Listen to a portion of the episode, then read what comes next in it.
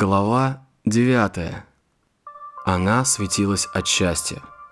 Ее розовые щечки сияли, а вьющиеся волосы, разлетевшись по спине в разные стороны, распустились прядями. Они намекали мне на то, что засыпала она ранним утром и минут 10 назад, как вышла из душа.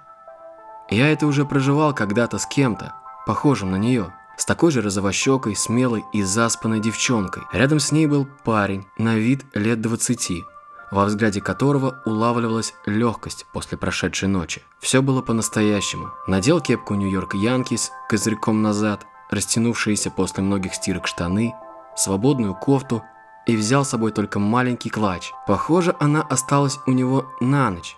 Да, вчера они гуляли допоздна, а после, придя к нему домой, занялись любовью прямо в прихожей, а потом еще раз в душе и еще раз в кровати. А после Глядя в потолок с открытым настежь балконом, под пьянящий весенний воздух в спальне, они говорили о свежевыжатом апельсиновом соке и теплом море. Мне так захотелось подойти к ним и спросить, прав ли я в своих догадках насчет них, и разделить с ними радость этого самого момента. Не знаю, почему мне захотелось это сделать, но такого рода чувства – редкость для меня. Они забежали в придорожное кафе в танце – параллельно излучая восторг, с флиртом, но без этих ванильных всхлипов, в которых так много театральности и на которые порой невозможно смотреть.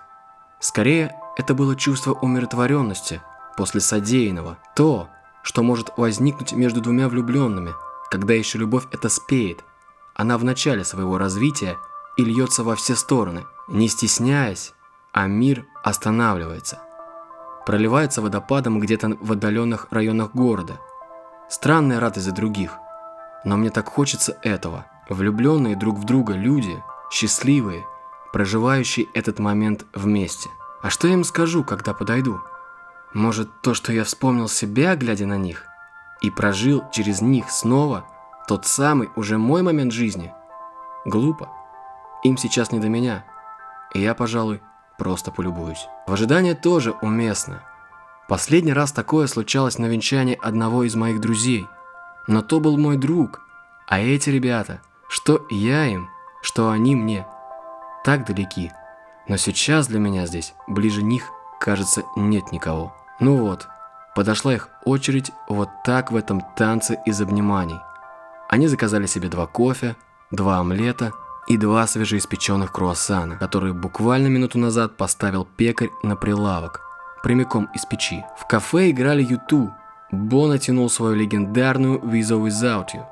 Ох уж этот ирландец, ведь может же попасть в самую середину. Этот трек наполнял все пространство, но это для меня наполнял. Вокруг сидели обычные люди, завтракали, кто-то погрузился в телефон, один из них печатал на ноутбуке, но большинство просто торопливо ели. На улице, как и всегда, в обычное рабочее утро бежали люди, и им было все равно, что здесь магия между какими-то двумя влюбленными людьми. Среди тех, кто бежал, обязательно кто-то сегодня опоздает и наделает глупостей. А я так и вообще наблюдатель с обочины. И пусть выглядело это странно, но я не отлипал от этой пары, попивая свой двойной капучино. Вот так бы и сидел целую вечность и проживал раз за разом то чувство, что теперь примерили они. Но все-таки, вдруг я ошибаюсь? Все может быть. Я же не экстрасенс и не тот чувак из шоу «Сделай красиво». Может быть, это просто встреча на одну ночь? Нет, не может быть. Кофе закончился, и мне пора было вернуться из этого момента прошлого в мое настоящее, где меня ждали, как и всегда бывает по вторникам, рыбы, аквариумы, клиенты и пробки. Правда, я их сегодня не ждал. Ведь сегодня был мой последний день работы в водорослевом рае.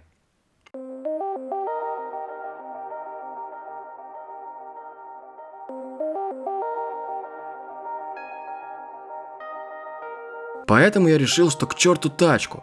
Да и тачки-то теперь у меня нет. И я спустился в подземку.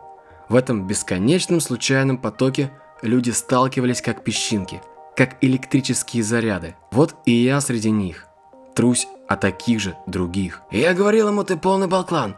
У тебя руки из одного места растут. Ты даже не представляешь, как заполнять эти таблицы!» Слышится от мужчины средних лет, который притерся со мной плечом к плечу. И обрывается. И я продолжаю идти по переходу, в котором играет музыкант. Музыка становится громче, я подхожу все ближе и останавливаюсь напротив него. По 12 часов он стоит и играет классические произведения композиторов прошлых веков. Здесь, в переходе между двумя станциями, в подземке, каждый день из года в год, еще с тех самых времен, когда я ездил в университет и проходил здесь каждый день. Он, одетый в пиджак, брюки и начищенные до блеска ботинки, со скрипкой на плече и смычком в руке играл различные произведения. Как и сегодня. Я замер. Его лицо было невозмутимым, а волосы зачесаны на бок. Он почти не моргал. Отстраненно посмотрел вдаль, куда-то далеко сквозь быстротекущую толпу. Несущиеся, сломя голову, люди понятия не имели, что же он тут стоит и пиликает. Я остановился, прислонившись к стене. Решил дослушать произведение до конца, что никогда до этого не делал. Я всегда был одним из этих людей, что бегут по своим делам, не замечая, как великолепный музыкант, а он был действительно хорошим музыкантом, отменно исполняет партии. И мне было невдомек, зачем он здесь стоит. Я попросту не задумывался об этом. Многие из тех, кто вообще об этом подумают, обвинят его в глупости. Кто-то уронит обидное. Надо было учиться на другого. Мне стало интересно, а что движет им? Откуда берутся столько сил, стремления, тщеславия здесь, под землей, переигрывать классические произведения – для безразличных людей, которые в своих работах и заботах. После окончания очередного произведения я подошел к нему. «Простите, вы клево играете, а кто это?» Немного по-простому начал разговор я. «Это Эрик Сати, молодой человек. Слышали о таком?» «Нет». Он был не принят своим временем. Настоящий маэстро-новатор. Я тут подумал, пока слушал вас, откуда у вас сила на все это? Силы? Это же моя жизнь, уважаемый. Я вот уже 15 лет играю в переходах. То есть вы вообще больше нигде не работаете? Официально нигде. Мне это и не нужно. Я ведь музыкант. А семья у вас есть? Была когда-то. И жена была ребенок. Но это в прошлом. Простите, то есть случилось что-то? Случилось то, что должно было произойти. А скрипка спасла мне жизнь, и я ей обязан. Но ведь людям все равно, видите, они же бегут по своим делам, они спешат на работу. Но вы-то ко мне подошли, значит, я вас уже чем-то зацепил. Значит, я смог чем-то задеть вашу душу, ваш внутренний бурлящий покой. Значит, я не зря здесь. И много таких э, за день проходит, как вот я. Случаются разные дни. Мне нравится этот бесконечный поток из спешащих куда-то людей. Как вода бурлит в реке, или огонь танцует своим пламенем, я наполняю это пространство – вечными мелодиями. Я делаю саундтрек этого момента спешности. Люди бегут куда-то, а я играю им. Наполняю этот момент, а себе в ответ беру этот ритм их шагов и движений, их безудержный темп. Где еще можно увидеть столь столько одновременно идущих людей, погруженных каждый в свою заботу. Я улыбнулся. Скажу я вам, у вас неплохо выходит. Я вот сегодня увольняюсь с работы. Да, ну и хорошо. Впереди, значит, ждут новые изменения? Типа того. У меня, к сожалению, нет наличных. Я прощупал свои карманы. Но если хотите, я могу перевести вам деньги. Зачем? Успокойтесь, молодой человек. Это всего лишь деньги – мне гораздо приятнее, что вы ко мне подошли. Я тут не для того, чтобы у людей деньги собирать. Это просто как небольшой бонус, не более. Я, если честно, помню вас еще 15 лет назад. Да, я здесь давно. Хотя одно время, несколько лет подряд, я играл в другом переходе, но там ко мне проявляли интерес правоохранительные органы. А потом, знаете, атмосфера там была не та. В ней не хватало живости. Свет яркий и наклон большой. А тут подъем и свет более камерный. Это уже важно. Мне важна атмосфера. Я же музыкант. Перекинувшись еще парой фраз, мы попрощались. Он начал подстраивать свой инструмент, а я пошел по своим делам, как сотни людей рядом со мной. Удивительно, я не спросил даже его имени. Но так ли это важно?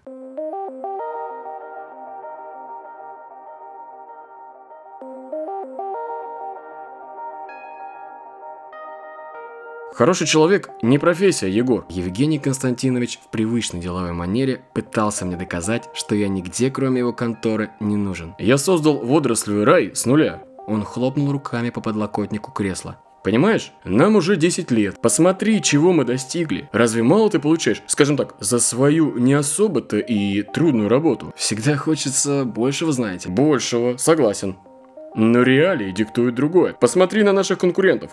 Посмотри их вакансию на сайте для работодателей и соискателей. И посмотри, сколько они лишку кладут. А я же для вас периодически поощряю. Да, я плачу стабильно. Где стабильность в наши дни? Где она? Поверь, я в бизнесе давно и знаю, что такое конкуренция, что такое планирование и что такое рыночная экономика. Еще раз подчеркну, я создал с нуля водорослевый рай и достиг вот таких высот. Евгений Константинович, я 7 лет работаю у вас, и если честно, я работаю тем же самым курьером, что и тогда. Тут абариста работает 25 лет. Или мичманом на корабле служит. Понимаешь, о чем я? Вот в том-то и дело, что я хочу несколько другого. Мне хочется изменить что-то в своей жизни. Да и устал я от клиентов, от аквариумов. Мне нравилось это дело когда-то, но наступил тот самый момент, когда мне пора уходить из вашего водорослевого рая. Хочешь? Ну хочешь, я тебя поставлю техническим директором. Будешь отвечать за персонал, а заодно помогать мне соцсетями. Никаких разъездов, я обещаю. Дело не в этом. Я уезжаю из Москвы, Евгений Константинович. И я и моя девушка, мы переезжаем. Э, что-то случилось? Ничего не случилось, нам просто захотелось пожить в новом месте. И куда, если не секрет? Питер.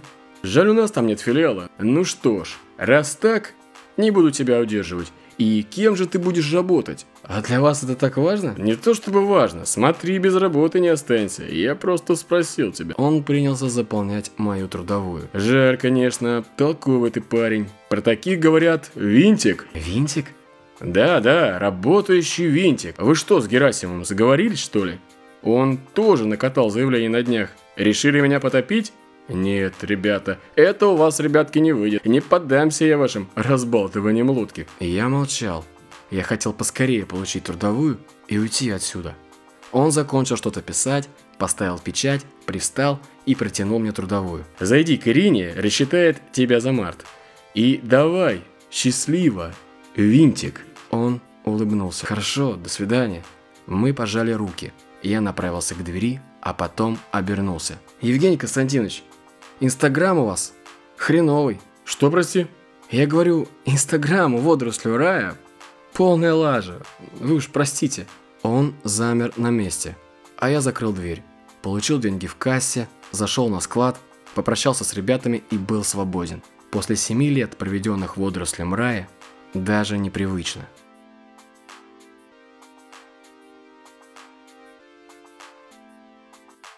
На встречу с Юлией Александровной и арендаторами я опоздал, потому что задержался в винном магазине. Выбирал вино для ужина. Надо сказать, я вообще не торопился. Не хотелось мне спешить. И есть что отметить сегодня вместе с Элей, Глебом и Аленкой. Поэтому и такой тщательный выбор. Я взял на пробу пару новых вкусов. Консультант долго меня уговаривал, на что я и поддался. «А, ну вот и Егор!» Юлия Александровна начала сразу – я заранее извиняюсь, долго на кассе стоял в магазине. Мы все поздоровались. Я присел рядом с моим риэлтором напротив пары. Ничего, мы пока заполняли договор, мне понадобится твой паспорт и свидетельство о праве на недвижимость. Оно такое розовое, а еще кадастровый номер. И я наблюдал, как Юлия Александровна ловко ориентировалась в заполнении договора, переписывая что-то из кадастрового паспорта. Соседей, знаете ли, не выбирают. – воскликнула она и засмеялась. «Еще нам надо будет с вами написать расписку на получение денежных средств. Так как я работаю с Егором по знакомству, ну, в обход этих всех компаний, то мы пишем эту формальную бумаженцию. Однако я люблю, когда все сделано по моему плану. Мы все внимательно слушали, а параллельно заполняли все нужные для сделки бумаги. Я понял, что Юлия Александровна быстро найдет клиентов с ее ухватистым характером, когда впервые поговорил с ней несколько недель назад. Наш дебютный разговор длился около часа, и она очень долго описывала все тонкости рынка недвижимости. У меня в тот разговор возникло предчувствие, что она не подведет. И вот по прошествии трех недель мы уже сидели в кафе и заполняли договор. И она, как и в первую нашу встречу, продолжала и продолжала, не переставая, рассказывать нам о тонкостях работы риэлтором. Минут через 10 мы полностью закончили с договором. Поздравили друг друга с удачной сделкой. Я достал две пары ключей, передал их Гене с Ларисой. После того, как ребята удалились, я угостил Юлию Александровну кофе. И сам выпил американо. Мы поговорили еще немного о ее профессии, о завтрашнем поезде в Питер, а потом она вдруг вспомнила, что совершенно забыла про то, что обещала встретиться со своей дочкой. На этой ноте мы и попрощались, договорившись быть на связи по любому вопросу, связанному с квартирой.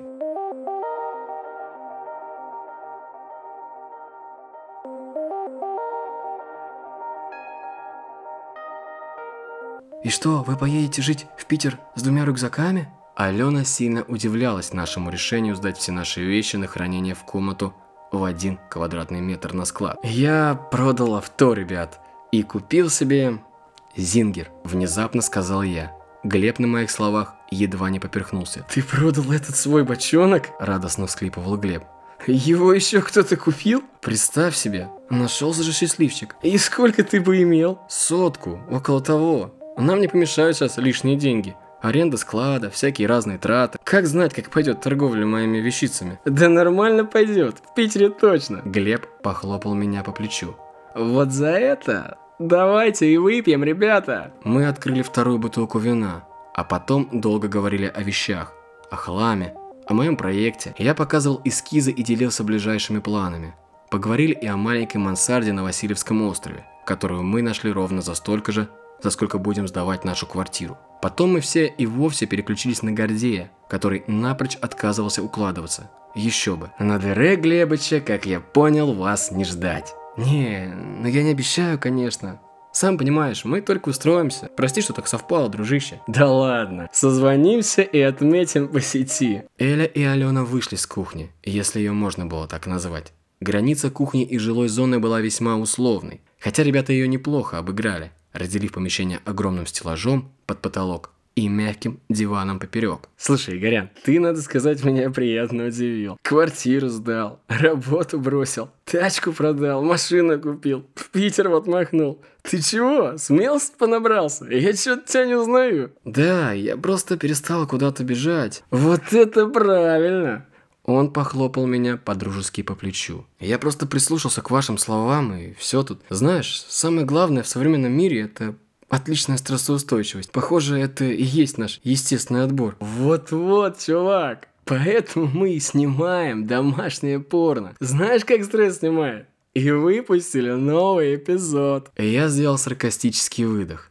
Как же ловко мой друг преподносит свою тему. Знаю, знаю, ты не смотришь. Но представляешь, он побил все наши ожидания. И я даже могу сказать, что с нами скоро заключат контракт. И если так пойдет, того глядишь и Оскар в порно возьмем. Клебушка, можешь потише? Вдруг донеслось из дальнего угла комнаты. Молчу, Лена. Я рад, Глеб. Здорово. Ну, не могу я смотреть на своих лучших друзей, которые занимаются сексом. Ты уж извиняй. Расслабься, я же тебя знаю, мой правильный дружище. И мы допили бутылку. Потом была еще одна. Я был настолько спокоен, что вдруг уловил свое желание танцевать. Глеб, я танцевать хочу. Ну и танцуй, в чем вопрос? Только не громко. Договорились? Я подключил к телефону наушники. Выглянул за стеллаж. Позвал к себе Элю. Глеб ловко словил к чему это все идет. Он показал лишь мне большой палец вверх и отправился к Алене помогать сыном.